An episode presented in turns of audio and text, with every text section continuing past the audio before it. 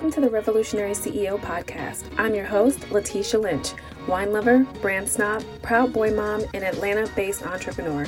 When I was laid off from my dream marketing job at eight weeks pregnant, I knew I couldn't rely on corporations to provide me with a stable income. I launched my own business and hit six figures in my first full year. I want to help other female service based entrepreneurs and coaches build and leverage their brand authority so they can confidently sell their services and programs at a premium price point to create a lasting legacy and generate independent wealth. Tune in every Wednesday for solo episodes and conversations with amazing self made, multi six and seven figure women all about marketing, sales, mindset, self care, entrepreneurship, and motherhood to inspire you and give you actionable steps to successfully market and sell your high ticket services and programs while having a life. Let's get into it. So, I want to paint a picture for you. Before we dive into this conversation about mindset shifts that I really had to make in my business in order for me to really confidently charge high ticket prices, I want to paint a picture of what I was doing prior. Um, so, when I started my business in 2019, I was a designer and I was literally charging $150 for logos and mm, around $450 for a website. My very first logo client for that year was like a $175 logo. This was also the year that I was doing like logo design and graphic design and website design. I was also managing people's social media accounts and social media ad accounts. I was literally doing the most. But at that time, because of my price point, it was actually super duper easy for me to, you know, get clients and get referrals, and they were coming in consistently. I kind of told this story in one of the other episodes, and I never really actually had to market my business. So for me, this felt easy. But the problem is when your business is kind of set up this way, you kind of get stuck at a, a lower income month now, remember if you if you're a new listener, in 2019 I was also working a full-time job at a Fortune 250 company, which was great. You know, I had a great job, but I did want to work for myself. But at this time, because of the price point that I had, no matter how many clients I got, I was still basically stuck at $2,000 a month in income for, you know, which was not going to pay my salary. It definitely wasn't going to pay my living expenses. So at this price point, what this meant is that to hit $2,000 a month, I either needed 12 logo clients or like five website design clients, which I can tell you right now wasn't going to happen because I, I was also working a full time job. I'm a mom, I had a husband. None of those things were going to be able to happen. And that's kind of where you probably are right now. You might be booked all the time, but you're spending hours working on your clients' work outside of the nine to five that you probably also have. And when I started really increasing my prices, because this is something that I realized I needed to do, I was having a hard time selling those new prices to my current loyal clients because they expected the old prices. And it's really hard to say no. So I want to kind of explain to you like a situation that happened. I have an example. I had a client, love this client. She um, super super nice. She had a food truck. It was one of my first really exciting websites that I did. I forget what I charged her, maybe for something. It was probably that 450 for the website for her food truck website. Now she was starting another business, which was exciting because it was like a beauty company, and I was looking forward to this design. But when I went to give her the new invoice because this was going to have e-commerce and everything, she was like, "Oh my god, what is this like $900 price point or $800 is what I increased the prices to." And I explained to her, "Well, this is, you know, my prices have changed as well as the fact that you have e-commerce." And she kind of explained to me, "Well, as I feel like as a loyal client, you would have grandfathered me in to the old prices. That's a big hit for me. I wasn't expecting that because I've already worked with you, so I know your prices." Now, as a young business owner, of course, I'm like, oh my God, um, is this how business works? Like, are you not allowed to increase your prices for old customers? You know, what do I say to her? How do I have this conversation? So essentially, what I told her is look, it, it's e commerce, so that's already different from what you had before. So there is going to still be an increase in price. But here, let me give you a discount 20% off um, of the website design. And she accepted, and that became the new price point for just that client.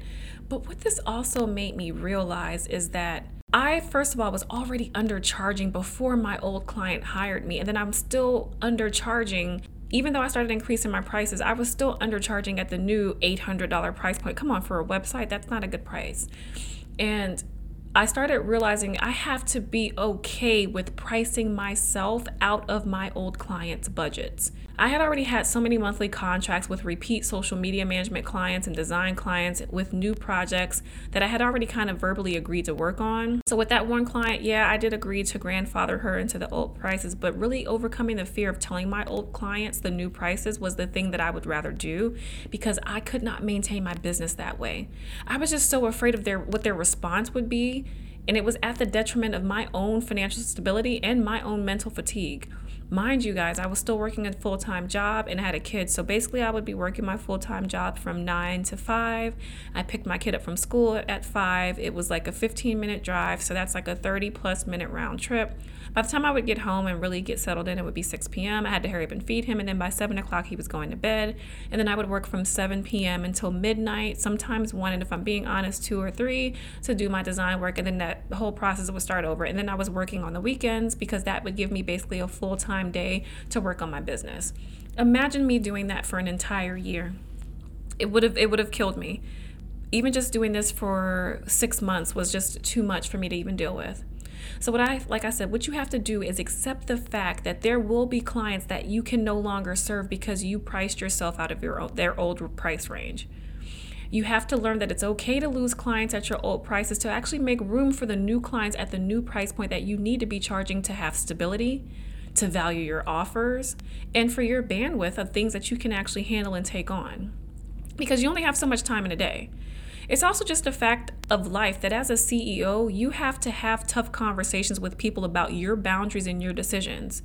And it's fine for you to decide that you no longer want to offer a service. If you want to cancel a service right now today, then you can do that. It's also fine to decide that you will no longer accept below market value prices for the services or your intellectual property. I just want you guys to realize that a lot of the times when we're pricing our services, there's a mindset that we have, and it's one of the biggest inhibitors to the success of business owners actually increasing their prices and sticking with it. So, today I wanted to give you five mindset shifts that you really need to make to confidently charge high ticket prices. So often the thought is if I increase my prices, I'll price myself out of business. Or the assumption is nobody would pay that high of a price. But I want the saying for my podcast to be like if, if I could have a saying that everyone knew my podcast for as a high ticket service provider or for someone who's at a newbie at charging like premium prices, I want to say that my saying is we look at facts, not fears, when making high ticket and premium business decisions. I'm going to say that again because I really want this to be something like, oh my God, when you listen to Latesha's podcast, remember that we look at facts and not fears when making high ticket and premium business decisions. That's our saying, guys. All right, so let's talk about five mindset shifts that you need to make so that you can confidently charge high ticket prices. The first one is know the value of all the features of your service. Knowing how much another contractor would charge for your service offering will actually give you a major pricing confidence. So I, will give you an example. I had a website designer client who was a one on one coaching client. She was charging, oh my gosh, her work is gorgeous. She was charging like $1,700 for websites. And I'm like, first of all, at bare minimum, this should be at least $3,000, $4,000. And I was explaining to her why. I'm like, okay, so what are you doing for, what are the features? She's like, okay, well, I give them five pages of a website. There's basic SEO. So I said, stop right there. You're doing basic SEO. Let's look up how much an SEO specialist makes. SEO specialist made like, I don't know, $60,000, $70,000 a year. I average that out. I'm like, so every single month, this person is pulling in four grand, five grand a month, and you're not even close to pulling that in. So then we would look at something else. I'm like, okay, what else you were doing? She's like, well, I'm kind of doing some of the copywriting. Okay, let's look at a copywriting person. So now that person's making 35, 40, $45,000 a year. That's another salary. I'm like, so in one person, they have a website designer. Let's look at the salary of a website designer. So we looked at the salary of a website designer. We added on the salary of an SEO specialist. We added on the salary of a copywriter. And I'm like, so these, if that one person was qualified to do all that, that person would make, you know, six figures plus. And here you are pulling in $40,000 a year max because of your price point. When you start looking at how much someone in the industries are, that you're doing work for, how much they would make, that should put into a better perspective. Because what we do as business owners is forget that we would never take a job at a big company for the salary that we're paying ourselves At one point, as a designer, I was basically giving myself a $20,000 a year salary. But I mean, even just going to school, coming out of college and working for a few years, a basic low level, you know, graphic designer was going to be making 40,000. I was making 20 based on how I was paying myself. So, that first mindset shift is that you need to know the value of all of the features of your service and look at how much that value would be if that was a separate person doing that job. Because you're saving those people money not having to go get a copywriter, not having to go get an SEO specialist, and then not having to go find a separate designer. You're saving them all of that money, so you should be compensated for the savings that you're giving them. The second mindset shift is you need to get comfortable investing high ticket in your own business. Yes, if you are a cheap buyer, you'll probably attract other cheap clients. If you wouldn't dare spend $2,000 a month for a coach, then don't expect to be paid $2,000 a month as a coach. It's crazy to me when I see people asking for big prices and then the second a service provider talks to them it's like oh whoa whoa whoa whoa whoa i can't pay that amount well then why do you think you deserve to make that much the same reason that you think you deserve to be paid that is the same reason that someone else is coming to you with that's the price point. point and if you're too afraid to invest in your own business imagine how people feel that you're trying to target they're afraid too what are you going to say to them well, I wouldn't do it either. Well, then they're never going to do business with you. You have to be comfortable investing in your business. This is how the world works if you you invest in college so many people so many business owners invest in college and they will we will pay hundreds of thousands of dollars to go to college to get education for a job we don't even know we're going to get. But we won't even invest you know $4000 $10000 in a coaching program where we know exactly what we're getting because we're we're working on our existing business. So you're going to school for a job you haven't even secured but you have a business that you have secured and put money in and invested your time in, and, you refuse to invest in making it better. That doesn't make sense. So you need to change your mindset around investing. The third thing is stop worrying about selling just the features and instead focus on selling the benefits. Now, this is a big thing for high ticket and premium. I'll give you an example. Um, my mastermind, when I was, you know, working on selling that, it comes with like two time, you know, two group calls a month. They get two one-on-one sessions. They get Slack, and all of those great things come with the program. But nobody would join my program if I was selling two group calls and two one-on-one sessions in the Slack community. You know why people buy the mastermind? Because I'm telling you, I am going to help you to learn to craft, launch, and sell, successfully sell a premium service for $3,000 or more so that you can consistently hit five figure months. And I'm going to give you examples of how I've done it and how my clients have done it. So that's going to make you join that mastermind, not the fact that you're getting two monthly calls. That's just a, okay, that's how it works. I don't care about how it works. I want to know what's going to happen to me if I invest in it. And that's what you're selling when it comes to your high ticket and premium services. The fourth mindset shift is you have to remember your value is tied to more than just your confidence and your talents. So I hate when people say, you know, know your worth, know your worth. A lot of times people don't know their worth. And you shouldn't be held responsible for your upbringing or the confidence that was bestowed upon you or just the confidence that you have in yourself or your self esteem. You cannot price your business based on your self esteem because sometimes we have low self esteem. Sometimes we're not all that confident. So if we make all of our pricing decisions based on confidence, I mean, a lot of us wouldn't be making any money. And this is why I say we look at facts, not fears not the fear that I'm not good enough, but look at facts. And the facts are your value as a service provider is tied to the facts of education, experience, previous results you've gotten for people, or for yourself, successful projects you've completed. Those are facts that you need to look at when it comes to you pricing for your stuff. But the biggest fact of all, which is the fifth mindset shift, is you, need to price with your end financial goal in mind and price your services to help you reach that goal.